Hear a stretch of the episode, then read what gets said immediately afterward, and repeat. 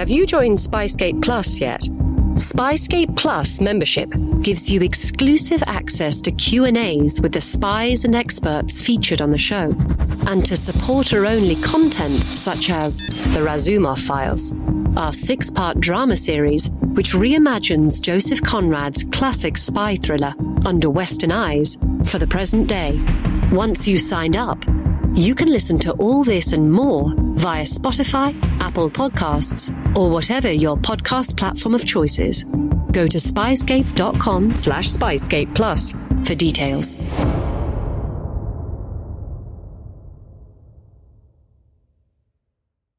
Incoming transmission. Welcome. Welcome. This is True Spies, the podcast that takes you deep inside the greatest secret missions of all time. Week by week, you'll hear the true stories behind the operations that have shaped the world we live in. True spies. You'll meet the people who live life undercover. What do they know? What are their skills? And what would you do in their position? This is True Spies. There were plenty of people in the Taliban who had a very dim view of bin Laden. But there was a moment where the CIA felt like there was a, a road to, to getting bin Laden where he would just be handed over by leaders of the Taliban to the United States. I'm Sophia Di Martino, and this is True Spies from Spyscape Studios. The Bin Laden Files, Part 3 A Lion in Winter. September 15th, 2001. As the rubble at Ground Zero still smoulders, 6,000 miles away, the Taliban are deciding what to do with their guest, Osama bin Laden, now the most wanted man on Earth. An American by the name of Robert Grenier is pitching them a simple solution hand him over. The CIA station chief in neighboring Pakistan, Grenier arranges a meeting with the Taliban's number two, a man called Mullah Osmani. At a quiet hotel in Quetta, a Pakistani city near the Afghan border, Grenier and Osmani meet. Over lunch, Grenier gets excited by what he hears. Osmani tells him, Bin Laden has created a great problem for us. We don't particularly like this man, and we're worried about the reaction of you Americans. The two men agree that Osmani should go back to the Taliban's leader, Mullah Omar, and persuade him to give bin Laden up. No one needs to be the wiser, and uh, we'll take him. If only it were that easy. Osama bin Laden has gone from the quiet son of a Saudi billionaire to the world's most infamous terrorist in two decades. Spurned by his own country and his later home of Sudan, he is now hiding out in the tribal regions of the Hindu Kush, Afghanistan. A rugged, endless mountain range dusted with snowy peaks overlooking empty valleys. But once again, bin Laden has outstayed his welcome. Having masterminded the biggest ever attack on American soil, bin Laden is now America's most wanted. And they're onto him. In this, the third and final part of the bin Laden files, we'll hear about one of history's great disappearing acts. Bin Laden slipped away out of Tora Bora and disappeared, you know, for a long time thereafter. And, you know, it's one of those sort of great what ifs, because if bin Laden had been captured or killed at that battle, I think a lot of things would have changed. And how the man who warped Western consciousness was finally caught. It was a very austere, kind of grim place to visit. That's how they lived. I saw on the ceiling where bin Laden was in, in the room where he was killed, very large black spot which I took to be congealed blood, where, you know, they kind of must have shot up and some of the blood must have spurted up on the ceiling. This is Peter Bergen, the journalist who conducted bin Laden's first ever television interview back in 1997. On September 11, 2001, Osama bin Laden was in Kandahar, southern Afghanistan, listening to BBC Radio Arabic with his closest followers. Later in the afternoon, local time, his henchmen are stunned to hear that a plane has hit the North Tower of the World Trade Center. And they, of course, were ecstatic. And bin Laden said, now, wait a minute, because there's going to be more news. Because, of course, he knew that there was more than one plane flying into more than one target. Bin Laden's followers in Afghanistan were jubilant when news eventually came in. Four planes were hijacked and both the Twin Towers had collapsed. Bin Laden rejoiced too. He hadn't expected the towers to collapse completely, only above the impact zone. But the celebrations were not shared by everyone in Afghanistan. On September 20th, 2001, President George W. Bush sent the Taliban an ultimatum. They must hand over all the terrorists in their land or share in their fate. The CIA's Pakistan station chief, Robert Grenier, had already met with the Taliban's number two, Mullah Osmani, to discuss the idea of giving up bin Laden. Osmani pitches the idea to the Taliban's supreme leader, Mullah Omar, who knows there is considerable favour for the idea among his men. At that time, only three countries recognized the Taliban the UN had put sanctions on the Taliban, and they knew that bin Laden was really complicating their, their efforts to kind of be uh, regarded as legitimate government in Afghanistan by the international community. Omar convenes 700 clerics in Kabul to decide bin Laden's fate. After two days of deliberation, the clerics called on bin Laden to leave Afghanistan voluntarily to avoid a war with the US. Bin Laden refused. But so did Mullah Omar, the man who convened the meeting. At the end of the day, Mullah Omar completely embraced bin Laden, kind of looked up to him, it seems, as a jihadist leader, and valued the fact that he'd fought against the Soviets during the anti Soviet war in Afghanistan in the 1980s. And in the end of the day, it was Mullah Omar's call because the Taliban is a theocracy the theocracy is led by the commander of the faithful, Mullah Omar at the time. On September 21st, 2001, Mullah Omar appears on the Voice of America radio network to declare he would not be giving up bin Laden, adding that he is not afraid of attack. Bin Laden stiffened Omar's resolve by arguing that the US response would be no more effective than previous attacks, which brought insignificant airstrikes at best. But of course, it was a terrible miscalculation because it's one thing to attack an American target outside the United States, but to you know kill thousands of Americans at the Trade Center and also at the Pentagon, and you know the United States response turned out to be very effective and relatively quick. On the night of October 7th, 2001, the war began. A CIA controlled drone fired at Mullah Omar in Kandahar, narrowly missing its target. US bombing began in Afghanistan. Shortly thereafter, there were CIA officers on the ground, and then US Special Forces soldiers conducted a kind of classic Special Forces operation in conjunction with the Afghan allies, and were in Kabul by November 12, 2001 Stunned by the US response, bin Laden flees to Jalalabad, eastern Afghanistan. He ends up high in the mountains of Tora Bora, only 15 miles from Jaji, the site of his great victory over the Soviets 14 years before. But the net is closing in. Basically, the gig is over because Kabul is taken on December 5th, 2001. Kandahar, the de facto capital of the Taliban, is also taken and so the Taliban is completely defeated within a space of two months.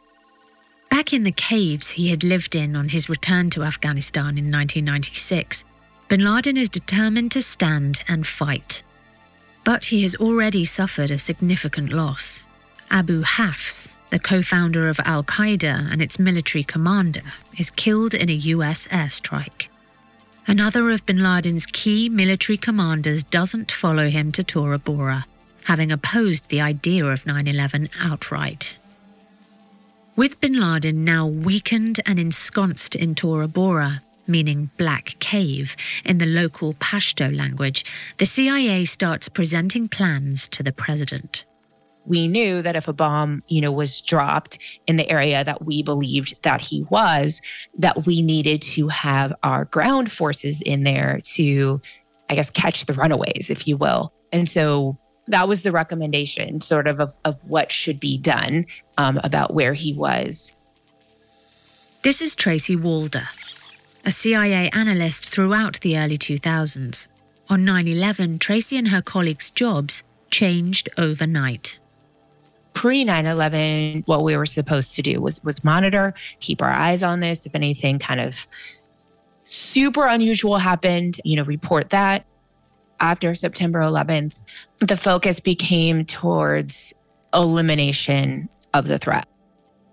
With the Battle of Tora Bora imminent, bin Laden bid farewell to three of his youngest children, not knowing whether he would see them again. But while the CIA recommended a heavy bombing campaign in tandem with a ground assault, the Pentagon only authorized the former.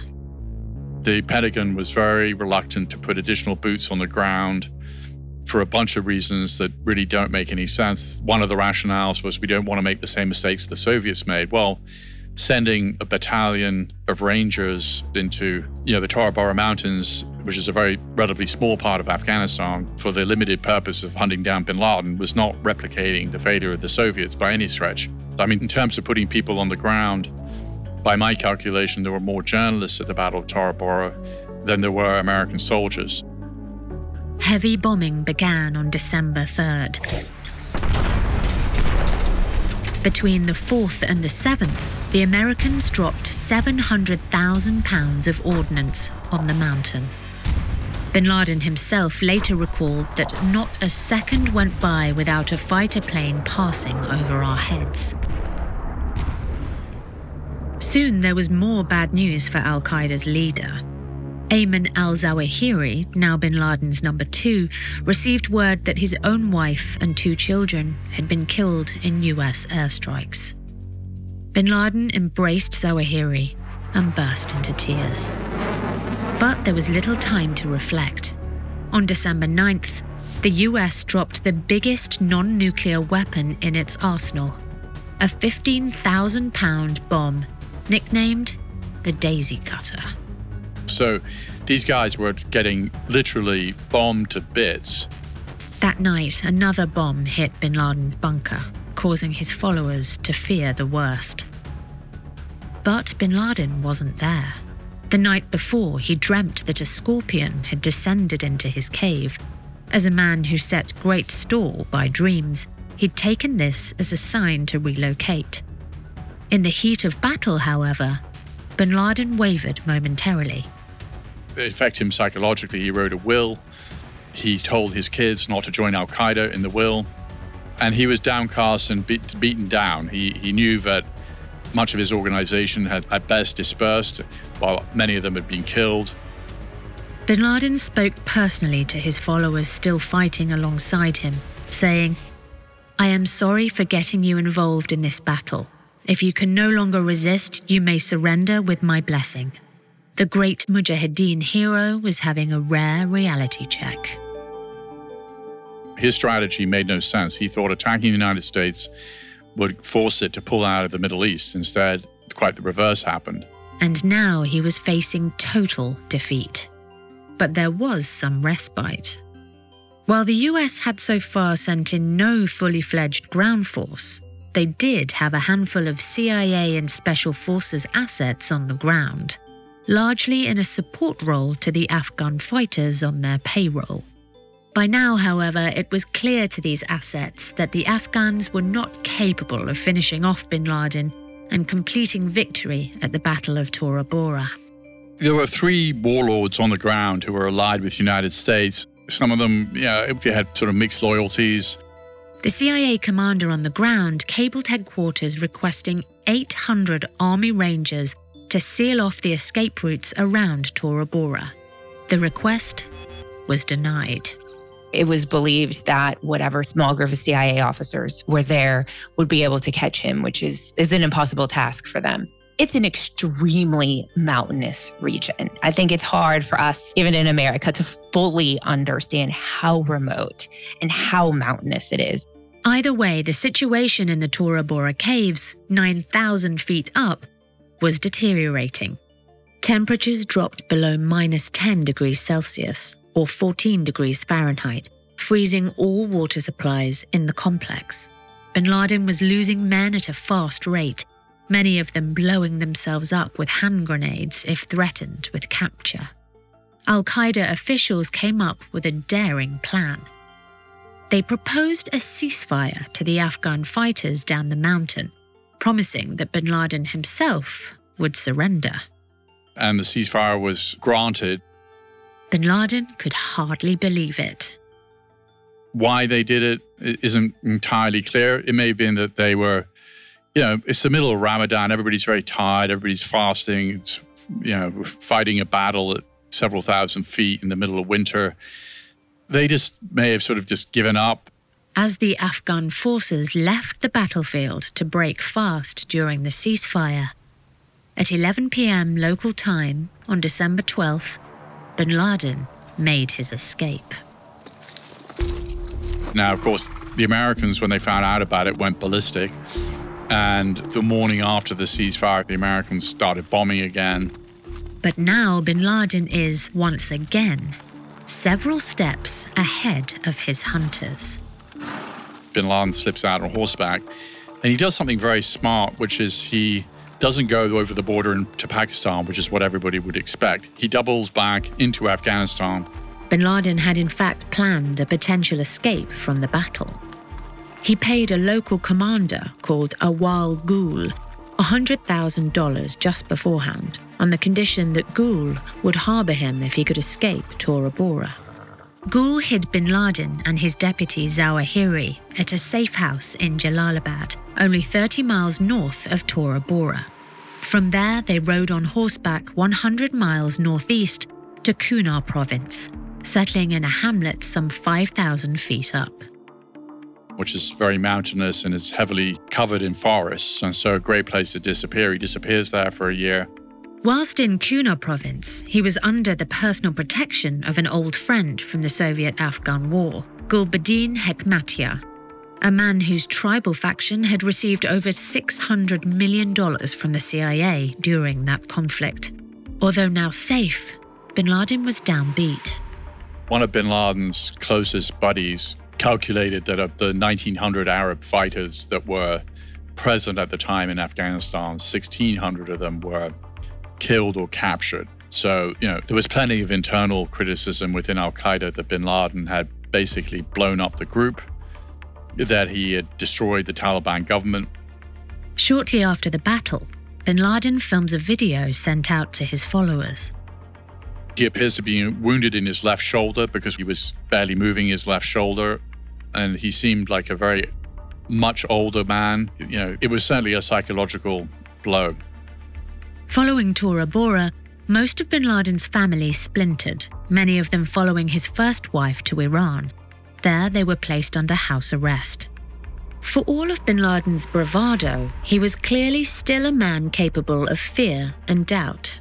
He turned to his 14 year old son and said, I can only see a very steep path ahead.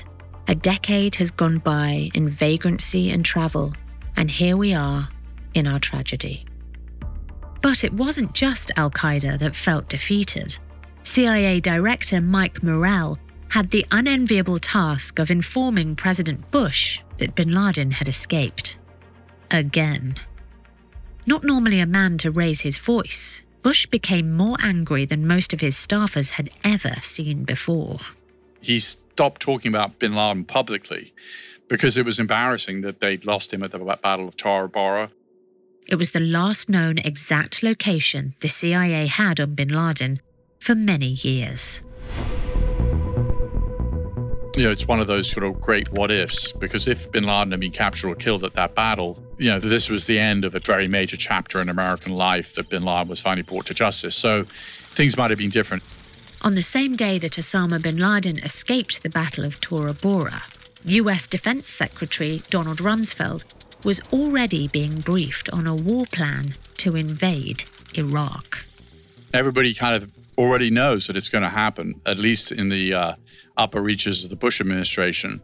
And so you have a huge sucking sound of the best and the brightest at the agency are like being sucked into the Iraq account. And, you know, the war planning at the Pentagon is really focused on Iraq. And the attention in the White House is all focused on Iraq. Even Gina Bennett, the CIA analyst who first warned of the potential danger from bin Laden way back in 1993, is moved to the CIA's new Iraq desk. So I kind of took one for the team. It was good news for bin Laden.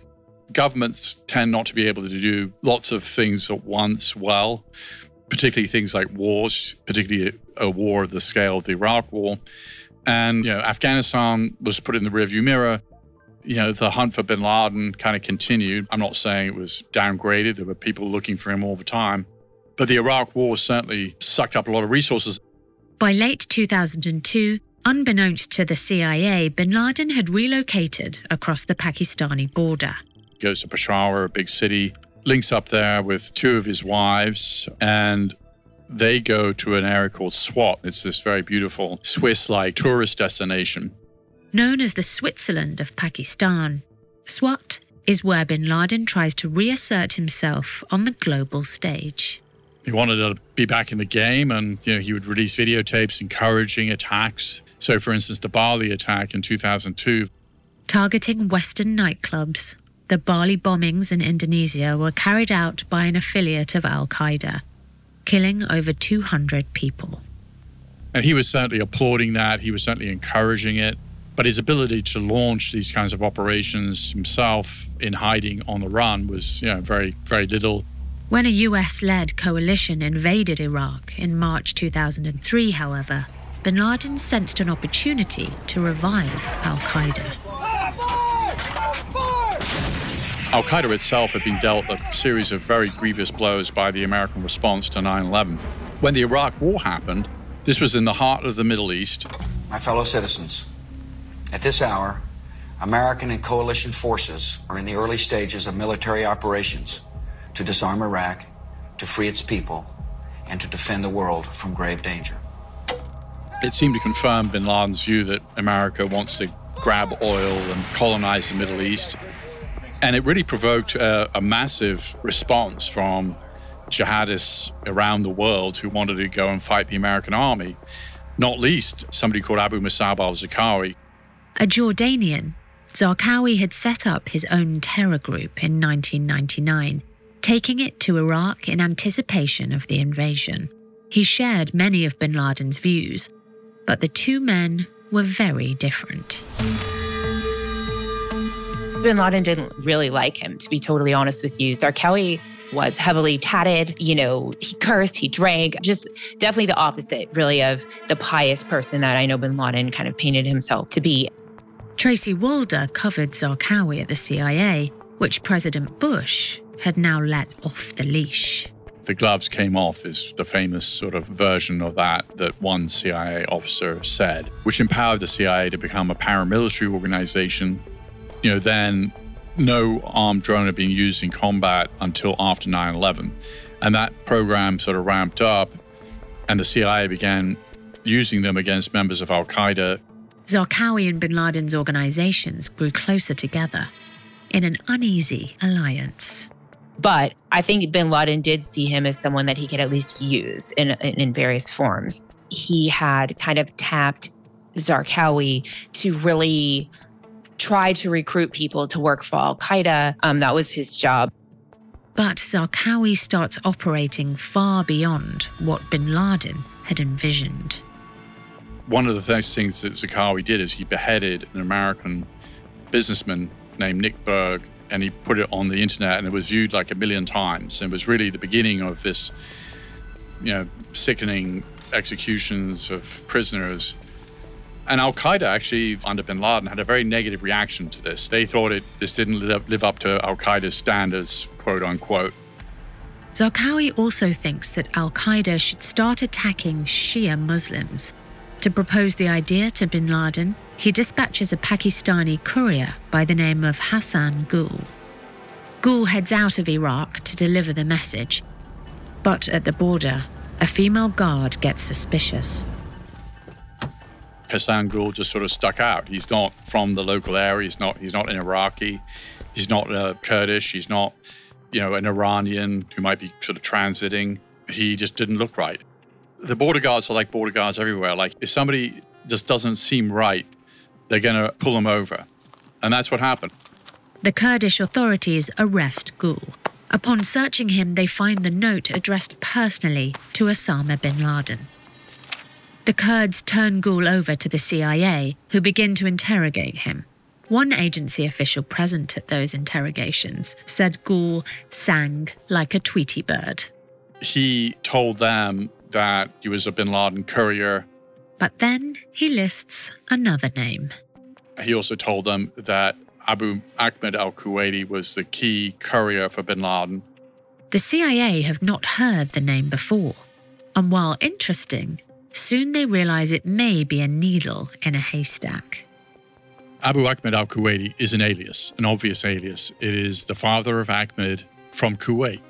So that's not a particularly useful clue on some levels. It's a sort of John Smith type name. It's pretty well known. But I think Hassan Gul says Abu Ahmed al Kuwaiti is important and implies that he's alive. Gul is then transferred to a CIA black site, a detention center where prisoners were subjected to enhanced interrogation techniques. Techniques that included waterboarding, sleep deprivation, and coffin style confinement. In another of the CIA's black sites is Khalid Sheikh Mohammed, or KSM, the man who proposed the 9 11 plans to bin Laden and was one of his closest confidants. When interrogators ask KSM about al Kuwaiti, he gives a strange answer. He said Abu Ahmed al Kuwaiti had retired, which is kind of an interesting thing because most people don't retire from Al Qaeda. While this was interpreted as deflection by some within the CIA, it was still not clear how significant the name of Abu Ahmed al Kuwaiti might be. It was a neat piece of evidence to feed into the agency's new strategy, however, a strategy born out of the dead end that was bin Laden's trail. I think there's a realization 2004, 2005 that there's no magic bullet, there's no detainee who's going to sort of magically say, I know where bin Laden is. Even if he knew that, he wasn't going to give it up. Doesn't matter how they interrogated him, whether they used waterboarding or not. But the detainees themselves, they simply didn't really know where he might be. Instead of asking where he might be, the CIA began to think instead about who he might be with. They even examined old cases like the hunt for Pablo Escobar, who was eventually caught while meeting with his family. You can hear that story in True Spies episode 8, narrated by Hayley Atwell. The CIA called it the Four Pillars Strategy. One asked if he was in contact with his family. He wasn't. Another asked whether he was with other Al Qaeda leaders. Not that they could tell. But the last two seemed like something the CIA could work on. You know, bin Laden faced a dilemma, which is if he didn't communicate with anybody, he would be very safe. But if he stopped communicating with anybody, he wouldn't be able to run Al Qaeda. And so he chose the latter. The final two pillars centered on his messages, both to the media and his followers. They had to get to them somehow. And at the end, you know, it became really clear that the courier network was the way to try and get to bin Laden. They were the only people that it was obvious were ultimately in direct contact with him. Every day in America, 60 million packages are delivered, but we don't always know what's inside. He bent down to pick the package up. That's when the device detonated. Danger is everywhere, and no one is safe in Austin, Texas, as law enforcement hunts a serial bomber for 19 days. From Sony Music Entertainment, Campside Media, and Pegalo Pictures, this is Witnessed 19 Days. Subscribe on Apple Podcasts to binge all episodes or listen weekly wherever you get your podcasts. By now, the CIA realized that Abu Ahmed al Kuwaiti was a key piece in the puzzle.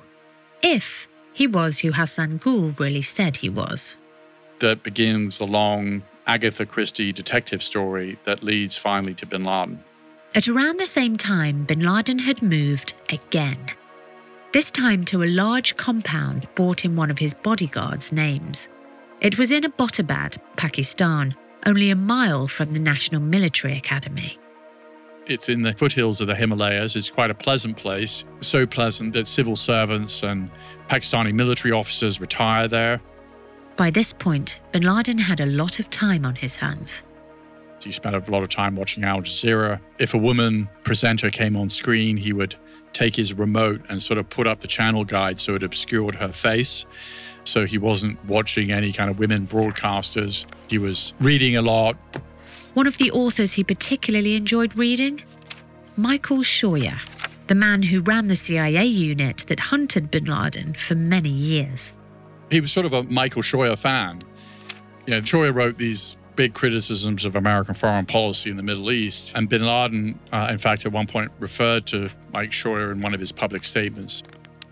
At the compound, bin Laden is also with two of his wives, and the family is growing larger. And during that time, interestingly, his youngest wife, Amal, has four kids in Pakistani hospitals.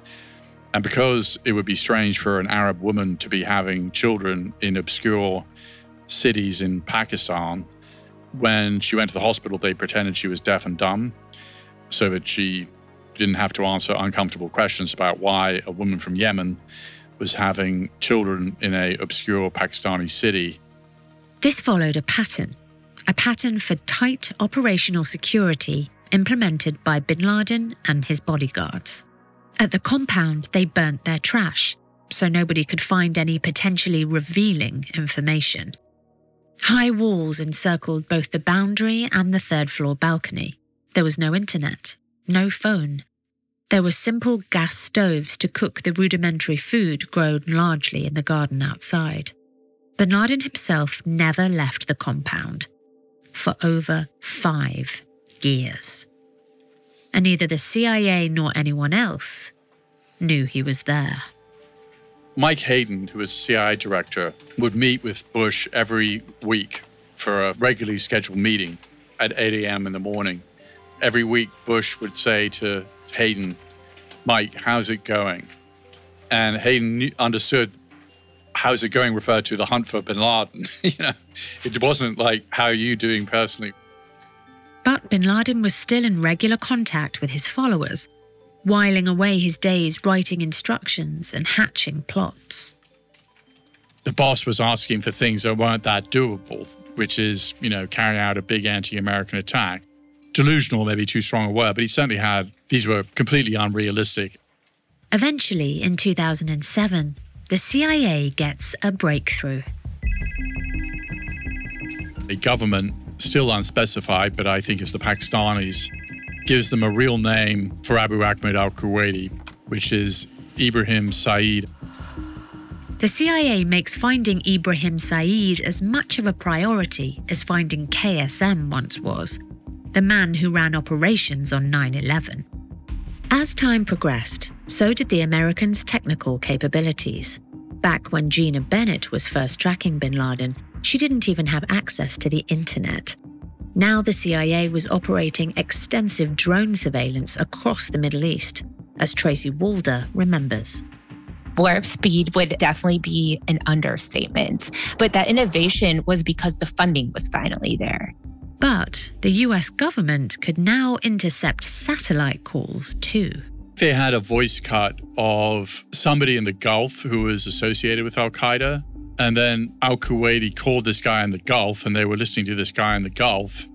US intelligence follows the conversation. The man in the Gulf asks Al Kuwaiti what he's doing these days. After some hesitation, he replies, Same thing as before. Go with God. Suggesting that he's still part of Al Qaeda, he hasn't retired. Intelligence agents triangulate the caller to Peshawar, Pakistan and put assets on the ground. Eventually, they geolocate the cell phone exactly. They find a white Suzuki van that this guy is using. It has a very distinctive spare wheel on the back, which is uh, got a rhinoceros on it, and they start tracking this vehicle. The vehicle winds out of Peshawar, driving over two hours east. Eventually, it heads into Abbottabad to a large compound. A compound that's sort of built like a fortress, which, by the way, is not unusual in that part of the world. People have high walls because they are keeping their women enclosed, but they don't usually enclose the walls around their third floor bedroom in such a way that you can't see out of it. And so the fact that this didn't have internet service, the fact that these guys were burning their trash, the fact that these guys were not connected to the phone service, all this sort of seemed to look like a place where somebody was hiding. The CIA examined satellite imagery of the compound. The courier and his brother are both living there with their families. But so are some other people. There seemed to be up to 16 people who were not uh, leaving the compound. There were this adult male, they thought, who was wearing a cowboy hat when he went out briefly for a walk so he couldn't be identified. The CIA presents the intelligence to the White House, now headed by President Obama. His staff begin to notice regular meetings happening. Meetings no one knows anything about. The uh, counterterrorism advisor to the president was the guy organizing most of these meetings, and he put them down on the agenda as Mickey Mouse meetings. And uh, but people began to realize these Mickey Mouse meetings were looked pretty important because no one would talk about what was going on. The cameras that are in the Situation Room were turned off, and so people knew that something was brewing, but they just had no idea. By February 2011, Obama was discussing potential courses of action on the compound. President Obama realized look, they're never going to get a better intelligence picture. They tried, it didn't get better. One proposal entailed dropping a bomb. Another included flying a small experimental drone above the man in the cowboy hat and taking him out. Eventually, Obama decided on a raid. Two Black Hawk helicopters would carry two dozen Navy SEALs to the compound. They would eliminate bin Laden, if he was there, and bring his body back to a US base in Jalalabad, Afghanistan, for identification. Two Chinook helicopters would be on standby in case anything went wrong. A date was set for May 1st, 2011. And Obama said it's a 50 50, you know, Godspeed. The Black Hawks make their way to the compound, a 90 minute trip across the Afghan Pakistani border. At around midnight local time, they approach the compound. As the first helicopter tries to land, though, Warning. things start going drastically wrong. Warning. The guy who was piloting this helicopter realized that he was encountering a phenomenon called settling with power, which basically means that your helicopter is basically being forced down by your own rotor wash. And essentially, you're going to take a very hard landing or you're going to crash. Warning. The pilot crash lands the helicopter in the middle of the compound. Warning. The second Black Hawk lands outside. The two teams file out and approach the building. Immediately, there's gunfire. Those guys then went to the first small house where the Abu Ahmed al Kuwaiti courier was living with his wife. They shoot at him, he shoots back, they kill him, they wound his wife. They move on to the, the main house where bin Laden's living. They encounter the second bodyguard, who's the brother of Abu Ahmed al Kuwaiti, and his wife. They shoot them both dead. The SEALs blast through a steel door blocking the top floor of the house and climb the stairs. and they see what looks like bin Laden poking his head out. The first SEAL shoots him. He then gets back into his bedroom. The three SEALs come in. The lead SEAL, whose name we still don't know, sees that bin Laden's youngest wife and oldest daughter are in the room. He's concerned that they might have suicide vests. He gathers them up in a bear hug and pushes them aside. And then the two SEALs behind him come in and finish bin Laden off.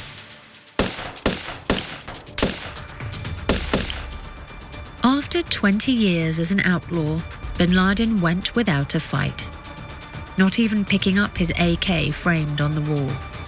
He knew as soon as the first helicopter came in, it must be the Americans. He knew the game was up. He didn't put up any resistance, didn't put up a heroic fight. His final act, so unlike those that defined his life. The SEALs bag as many computers and files as they can, hauling it and bin Laden's body back onto the remaining Black Hawk and replacement Chinook helicopter. Upon exiting the compound, they blow up the crashed Black Hawk. Already crowds are gathering, but when you blow up a helicopter, it's going to get even bigger. So they brought a Pashtun speaking, Urdu speaking Pakistani along. And as the crowds gathered, he said, Look, this is a Pakistani military operation, stand back, go away. And so he was able to push them back. But now you start having Pakistani police cars coming to the situation, Pakistani military's kind of starting to like, what the hell's going on here? Pakistani scrambles their F 16 jets. Just before being intercepted, the SEALs are back in Afghanistan. And it's the first time that a lot of the people on the flight hear Welcome to Afghanistan from the pilot and are actually very happy to be in Afghanistan. Back at Jalalabad Air Base, bin Laden's body is DNA tested. The test results come in. President Obama goes out at 11:25 Washington time, the night Sunday night, and announces to the world that you know bin Laden is dead. Good evening. Tonight, I can report to the American people and to the world that the United States has conducted an operation that killed Osama bin Laden, the leader of Al Qaeda. The US offers the body to the Saudis. They decline. It is then flown to a US destroyer in the Arabian Sea and dropped in the ocean. Just like that, the world's most infamous terrorist is condemned to the deep. No pictures are released. Obama's answer was actually pretty simple to this question of like, well, did bin Laden, was he really killed? And President Obama said, you will never hear from Osama bin Laden again. And here we are 11 years later, and we have not heard from him again. Just before the Pakistan government demolishes the compound several months later, they invite Peter to take a look around. They were living in almost like medieval peasants. It was a very austere, kind of grim place to visit. I could also see evidence of a very violent firefight. There was broken glass everywhere where they had the firefight with the first bodyguard. There was you know, evidence of a very violent firefight where they killed the second bodyguard. I saw on the ceiling where bin Laden was, in, in the room where he was killed, a very large black spot on the ceiling, which I took to be congealed blood, where it must have shot up and some of the blood must have spurted up on the ceiling. Peter then notices something else. I found just for men hair dye in his bedroom. You know, he was dyeing his hair. You know, he's 54. He was you know, prematurely white, and he was dyeing his hair to kind of look younger. For Gina Bennett, the CIA analyst who tracked bin Laden for many years, the number one trait of terrorists is narcissism. Perhaps she's right you know, he's one of the few people that I can think of that really changed history. 9 11 changed the United States and, by extension, a good chunk of the Middle East. You know, and we're still living with the reverberations with that, whether it's sort of uh, the civil unrest in Iraq that's going on now, or the return of the Taliban in some ways in Afghanistan after, you know, the US decided to pull out. But none of that was intended by bin Laden. But you know, I think the influence of bin Ladenism, for lack of a better term, will always be there. I'm Sophia Di Martino. Join us next time for part one of The Walk In, the story of CIA turncoat Aldrich Ames. Or if you're a subscriber to Spyscape Plus on Apple Podcasts, there's no need to wait. You can listen right now. In the 1970s, John Todd burst onto the evangelical scene with a shocking tale. He claimed to be a former witch involved in a then unheard of secret organization called the Illuminati and urged Christians to prepare for a violent world takeover. First of all, the number one weapon in everybody's home should be a 12 gauge pump shotgun. Hear the amazing story of one of the originators of the modern day conspiracy theory. From Magnificent Noise and Sony Music Entertainment, this is Cover Up The Conspiracy Tapes.